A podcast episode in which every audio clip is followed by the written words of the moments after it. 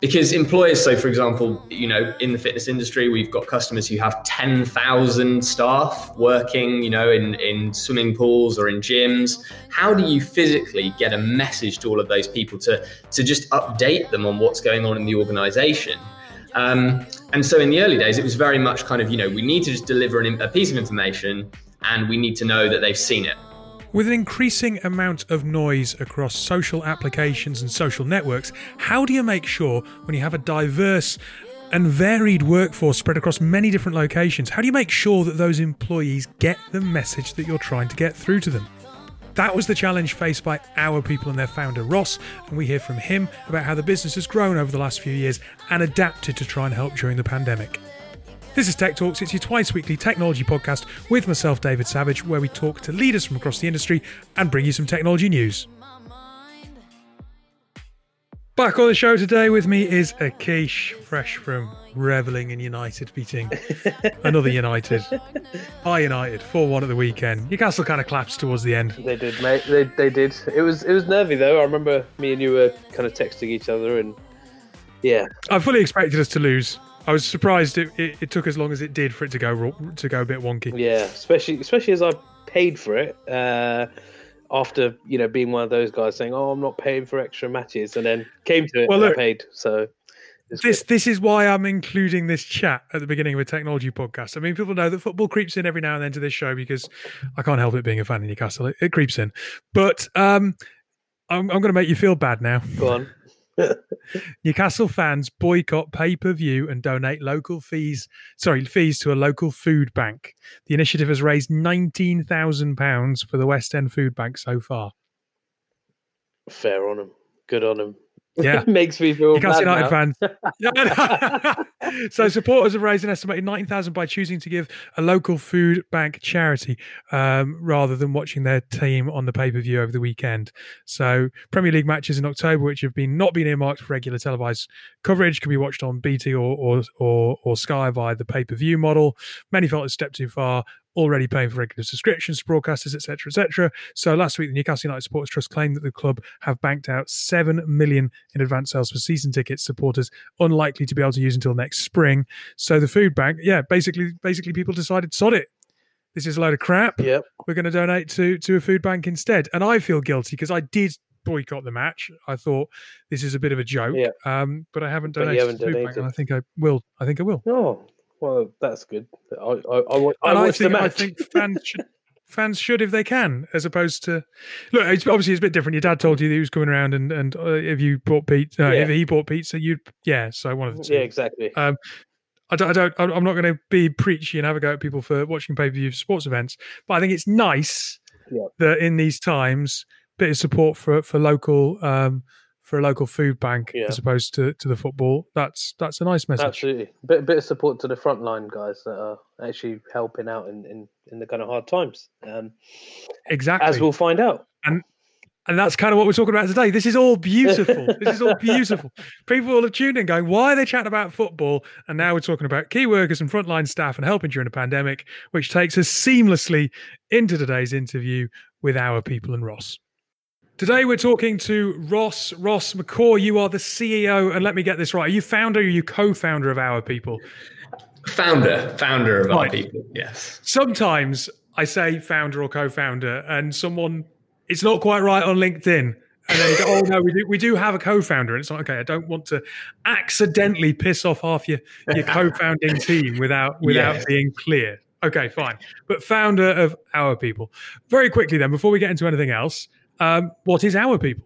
So, uh, yeah, Our People is a, a team communication platform. Um, so, I'm sure a lot of listeners will have heard of the likes of uh, Microsoft Teams and Slack and even good old Skype back in the day. Uh, I'm not sure who uses that anymore. Um, but uh, it's effectively a communication tool, but it's specifically aimed at frontline workers. So we we built a tool that, that effectively is aimed specifically at them, rather than desk workers and office workers. So what what do those frontline workers need a tool like that for? Because when you think of Slack, you do yeah. immediately think of an office environment yeah. of communication between people doing to be perfectly honest, without being snobby about it, white collar jobs rather than blue collar jobs, right? Um, yeah. Sharing ideas, sharing spreadsheets, yeah. etc. Whereas you do just have the idea that a frontline worker is dealing very much in a transactional environment with someone in front of them. Yeah, absolutely. And I think um, the key thing is really the the kind of relationship that employers have with their frontline workers is very different. The transaction that takes place between an employer and an employee in that environment is very different. So, for example, Slack. Slack is a great tool. We use it um, internally at our people, ironically, um, for our development team. Um, and, and it's very, very well set up for, for people working at a desk. Um, the, the challenge that you've got with, with frontline workers is effectively there's a number of other apps that are out there, consumer apps, so WhatsApp, Facebook, that kind of thing that they're tuned into that they're using in their personal lives. And effectively, the, the employee app, it, it, there's a limited amount of screen time that they have on their phone and a level of investment that they're willing to kind of put into being in other apps. So the point of our people is rather than trying to create a situation where you have to be engaged with a almost like social network style app or an app that creates a lot of noise on your phone our people is much more straight to the point and takes up a lot less time. And it just means that we can deliver information and that information is concise and the employer knows it's been seen. And so it's a very different kind of way of working if that makes sense. And this might go back to the heart of the original idea behind the company but what what kind of information are we talking about you needing to to, to um, communicate and disseminate to to people? Yeah, it's a good question. So, um, I guess just to give you some context, the the app was kind of born in the fitness industry. That's where my um, background was with the previous software company. So that's kind of where I started. And I think really in the early days, it was literally about c- communication. So day to day, getting information to people at the right time. And what companies were doing, given this was sort of five, six years ago, um, generally it was kind of a mixture of good old pin it on a notice board and hope, hope that someone sees it and um, an element as well of um, just just information cascading. So the likes of um, you know email the manager, and the manager will pass that along to all the staff. Um, and also, we were seeing kind of an element of, of WhatsApp usage, casual kind of you know just groups being set up. Um, and then what happened? GDPR uh, came along, good old GDPR, um, and that kind of alerted these organizations to that kind of more consumer based angle. And mm-hmm. so a, a, large number of our customers they kind of they saw GDPR as a great reason to find a solution to these kind of consumer messaging kind of um, tools that were being used in their business, and so ultimately they kind of pivoted to to, to using our people instead it was, as I was saying in the, in the early days, very much just around physical. You know, you need to get a message to mm. someone or the right groups of people. Um, because employers, so for example, you know, in the fitness industry, we've got customers who have 10,000 staff working, you know, in, in swimming pools or in gyms. How do you physically get a message to all of those people to, to just update them on what's going on in the organization? Um, and so in the early days, it was very much kind of, you know, we need to just deliver an, a piece of information and we need to know that they've seen it. And over time, that's evolved to become a lot more two way. So, for example, through the app, we can send a document out and they can sign it, or we can send a, a, rating out and they can give us a rating. So, it becomes a lot more, rather than initially it being very much a one way um, communication tool, it's now very much become a two way thing, but in a very controlled environment. So, what you, you mentioned that it started in fitness. Just out of interest, what does your customer base look like today? Is that and how has that possibly changed the app? I suppose as as, as your customer base has evolved. Yeah, really good question. Um, so in 2018, um, we started selling in America, and that was probably the thing that really helped us to pivot out of the fitness industry. Um, we ironically, so launched in, launched in fitness uh, in the UK, um, and our first customer in the United States was a, D- a Dunkin' Donuts franchise. Yeah. So, uh, well, so great. you know, because more donuts being sold, more people going in gyms as a consequence. That's it. Just works. A well, beautiful circle of life. Of, yeah, of, of business development for you. Yeah, and um, and so I think really the the really I think the thing for me. So I'd never sold in America before. With my last business, we were in Australia, we were in the Middle East, and the thing about America is and I've, I've been lucky enough to spend some time over there since um, since we opened the office. Um, I, I, think the UK market are a lot more forgiving. I think in the U, I think in the US, it has to be as simple as possible and as easy to implement as possible. Otherwise, um, it's not good enough. And, and and that's that's great, right? Because ultimately, it it, it makes your business better. Um, because um, you know ultimately you're you're you're you're catering for this audience where um, you know everything just has to work really well. It has to be implemented really quickly. Um, and so i think yeah from from uh, from a kind of a growth point of view the biggest change has really been around catering for another language which sounds ridiculous because i know we both speak english but there's definitely the way that they use it the way that they um, kind of read it, it's it's it is very different, and and so that evolved massively with that growth in the US.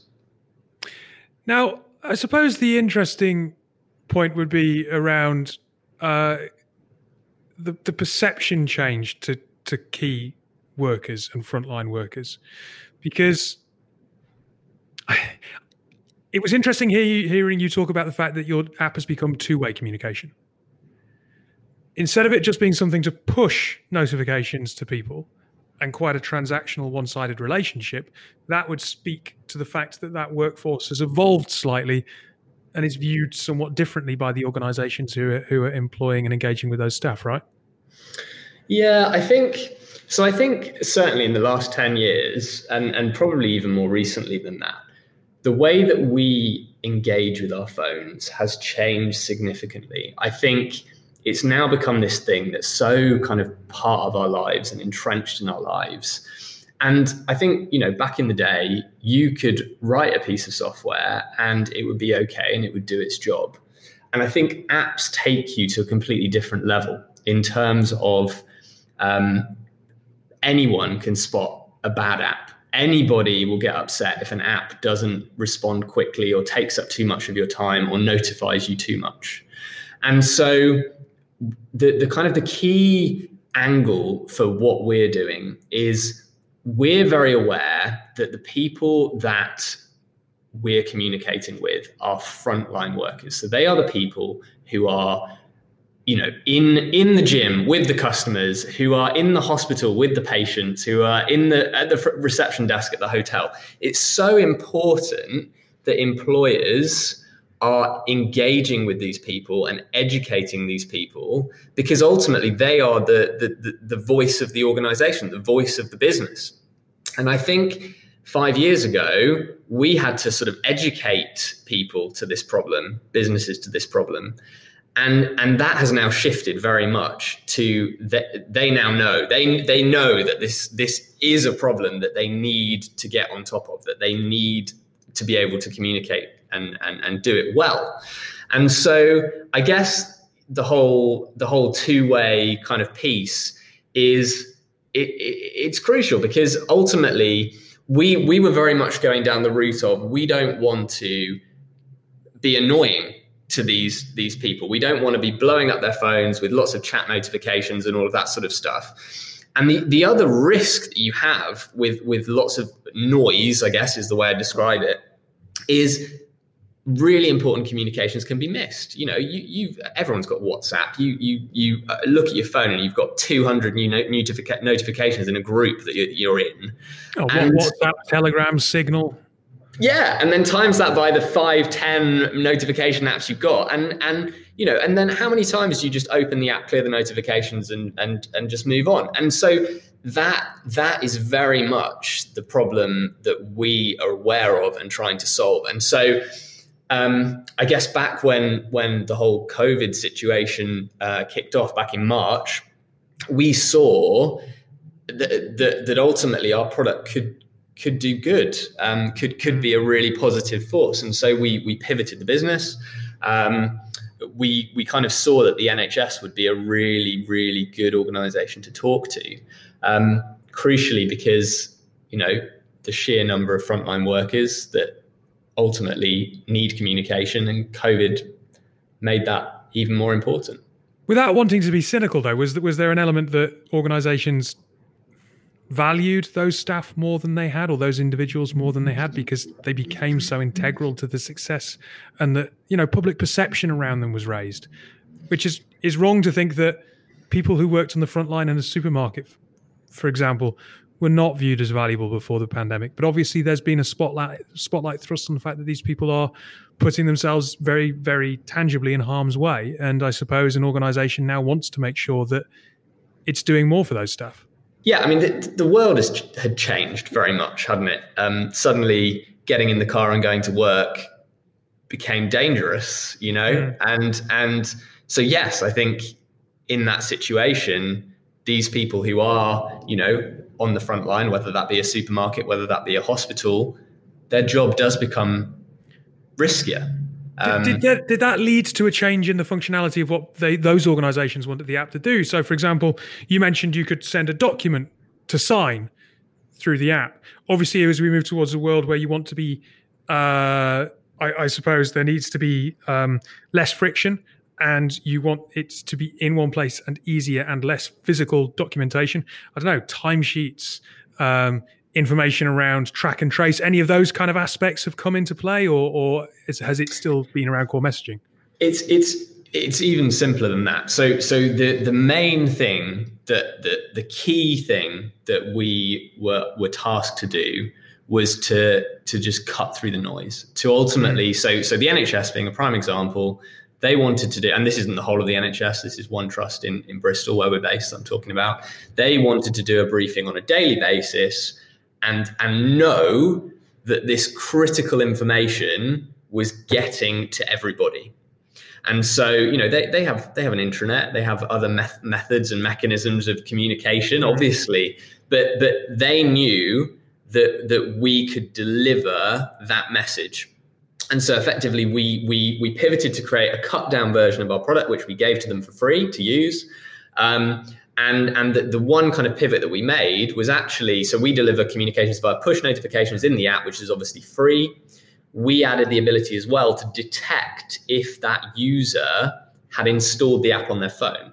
And if they hadn't we deliver the communication as an sms so good old sms that actually if you look at the stats does actually do a really good job of, of, of engaging and delivering to people um, that's kind of the the ad the add-on. It's crazy. Just that that simple little tweak. So, what, so what we're saying is that actually the, the, the added onus on getting that communication right has yeah. led to a bloat-free product that cuts yeah. through. As you, as yeah. So yeah. So we, we it was a, so so the app can do a lot a lot more. Um, but we we created almost like a stripped down version of it, um, which yeah, which which seemed to to work very well. Yeah. Where do you see the business going? I mean, what you mentioned there, you, you know, you've got developers, you're, you're, you're, you've got obviously new customers who are interested in the product. Uh, you know, getting communication right now for each organization has never been more important.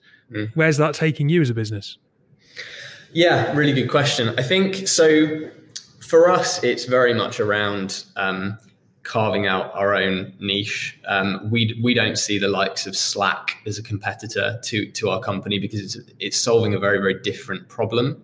Um, so for us, it's about continuing to um, grow our product into other verticals, into other territories, but crucially, it's around growing uh, people's awareness of, of the problem and, and ultimately our solution to it. Um, and so with that, rather than so at the moment uh, everything that we send out is fairly sort of um, you have to kind of build it and you can send send it or you build it and you schedule it to go for later and what we're doing is kind of creating a whole new level of automation which allows you to kind of send stuff at certain times and it's kind of sort of quite uh, sort of automated in its approach um, as well as as uh, integrations. That's the other kind of thing. I, I think mm. the hmm. number of the number of um, organizations we work with that say, "Can it link to this and can it do this?" So it almost becomes that hub, that kind of front line for the frontline yeah. workers, if that makes sense. Oh, look, one last thing. on a personal level I want to ask you. Yes. Yes. You're you're founder of the business. Yeah. You are sat in your office. The podcast listeners won't be able to see this, but there is no one else in shot behind you. As no. someone who is building something they are passionate about, how difficult has that been to transition to?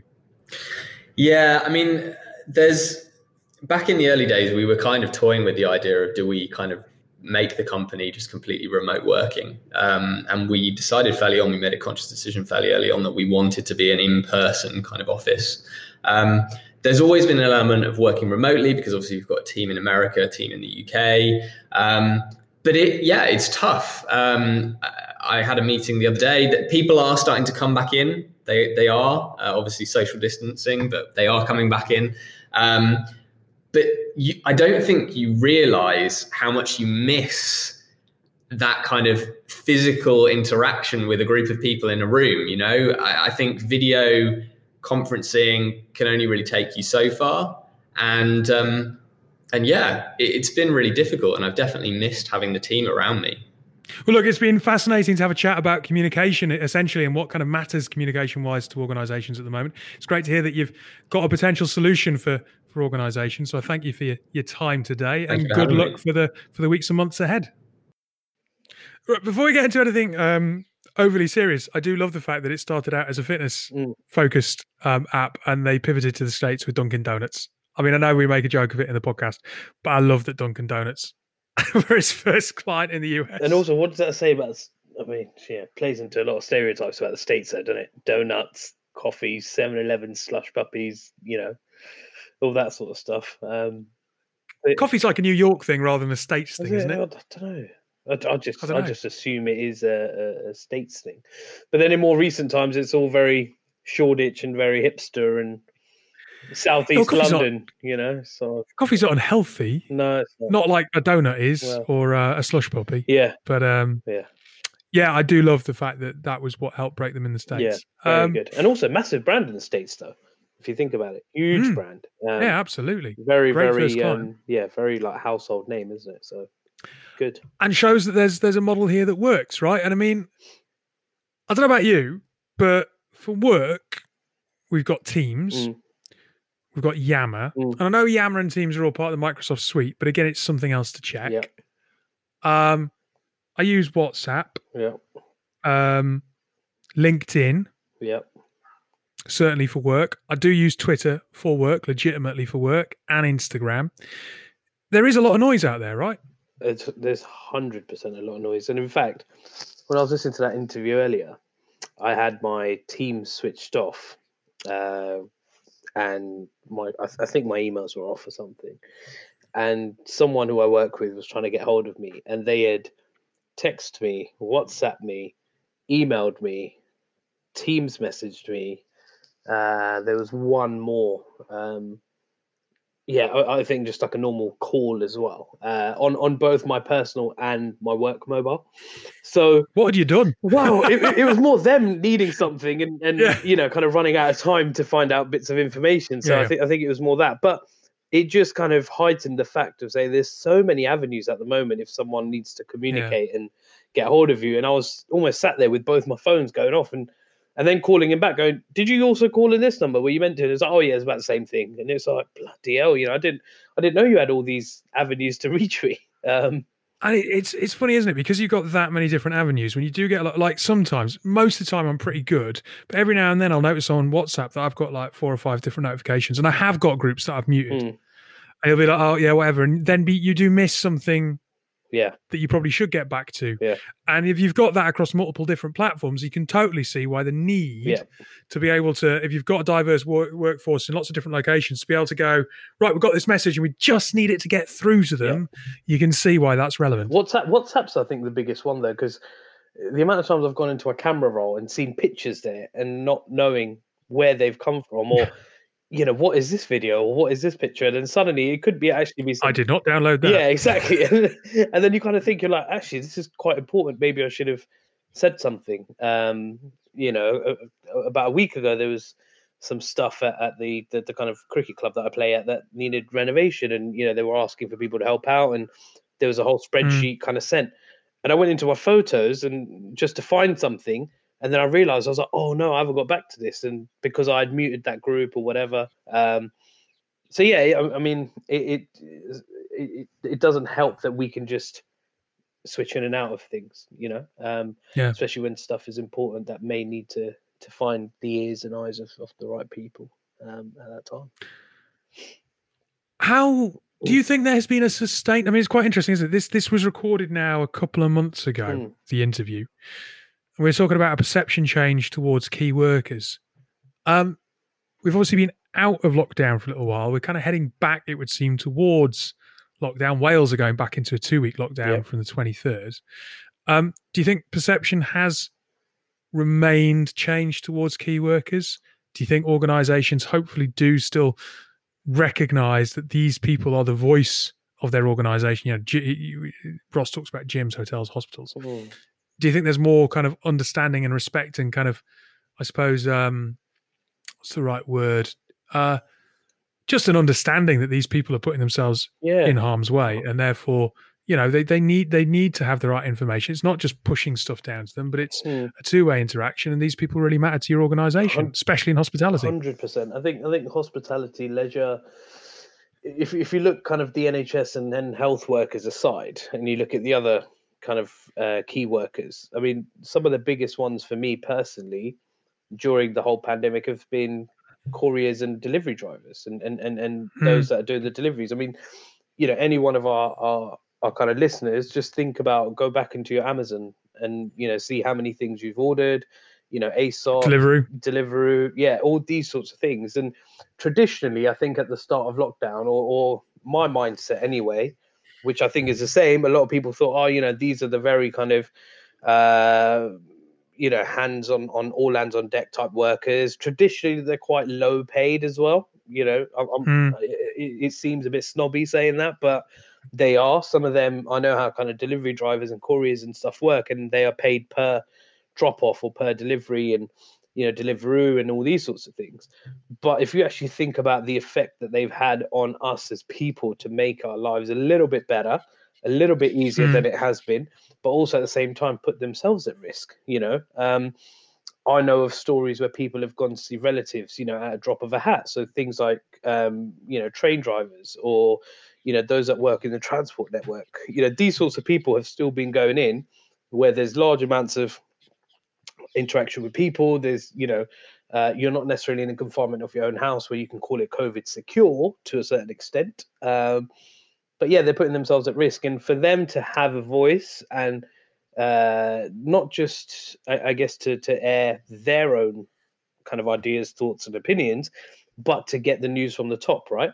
Because yeah, and I think that's a key point, right? Because not to have a go at the government no. on on right, I don't want to turn it into a political thing, but people are confused about regulations yeah. and the regulations do change and they are different in different locations exactly. so if you've got a workforce of 10,000 people across gyms and whatever yeah. else you need to make sure that those people do understand mm. how whatever's going on is affecting them and whether or not they can do their job in the same yeah. way that they did yesterday 100% 100% and you mentioned kind of Wales at the start of this i mean there might be people in Wales being able to go to work today, but might be look very different in four days' time. Whereas people in London, mm. it might be completely different, especially with this new tiered system and who the hell knows what's going on with that. But you know, for, for the for the big dogs that are sending out these messages and communications, hopefully they're able to articulate that to the workforce, um, which I think is great to be fair. Because WhatsApp, again, like you know, we said in the interview, it is quite a social platform. It is a very yeah. you know kind of uh, social thing, and, and and also I think there's there's lines.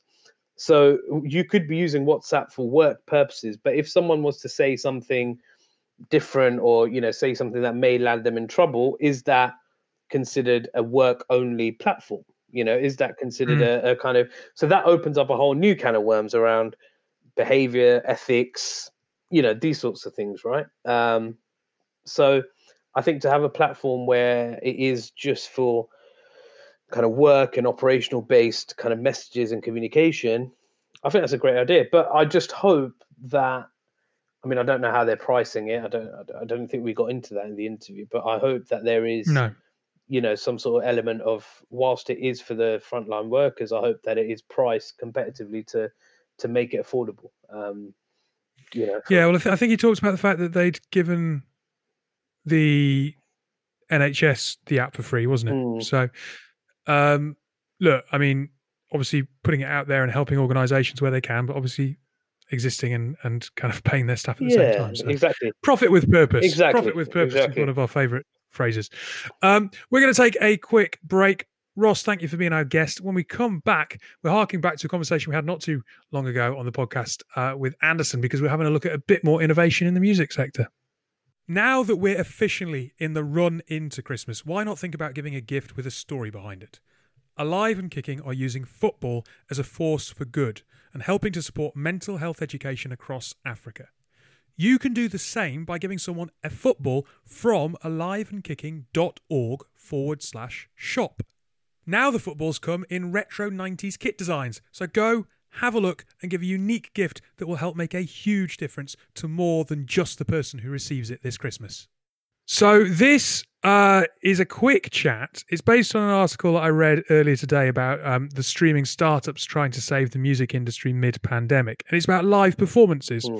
Um, so uh, the article, which is in the Guardian, was talking about um, people like BTS kind of making 14 million, 14.6 million um, through having uh, done a stream to five, uh, sorry, 756,000 fans. But obviously, not all acts are of that kind of Mm. size and scope. I'm, I have no idea about why BTS are big. I've no, not heard any of their songs. I'm not a K-pop person. I can't imagine you are, but they're Mm. big.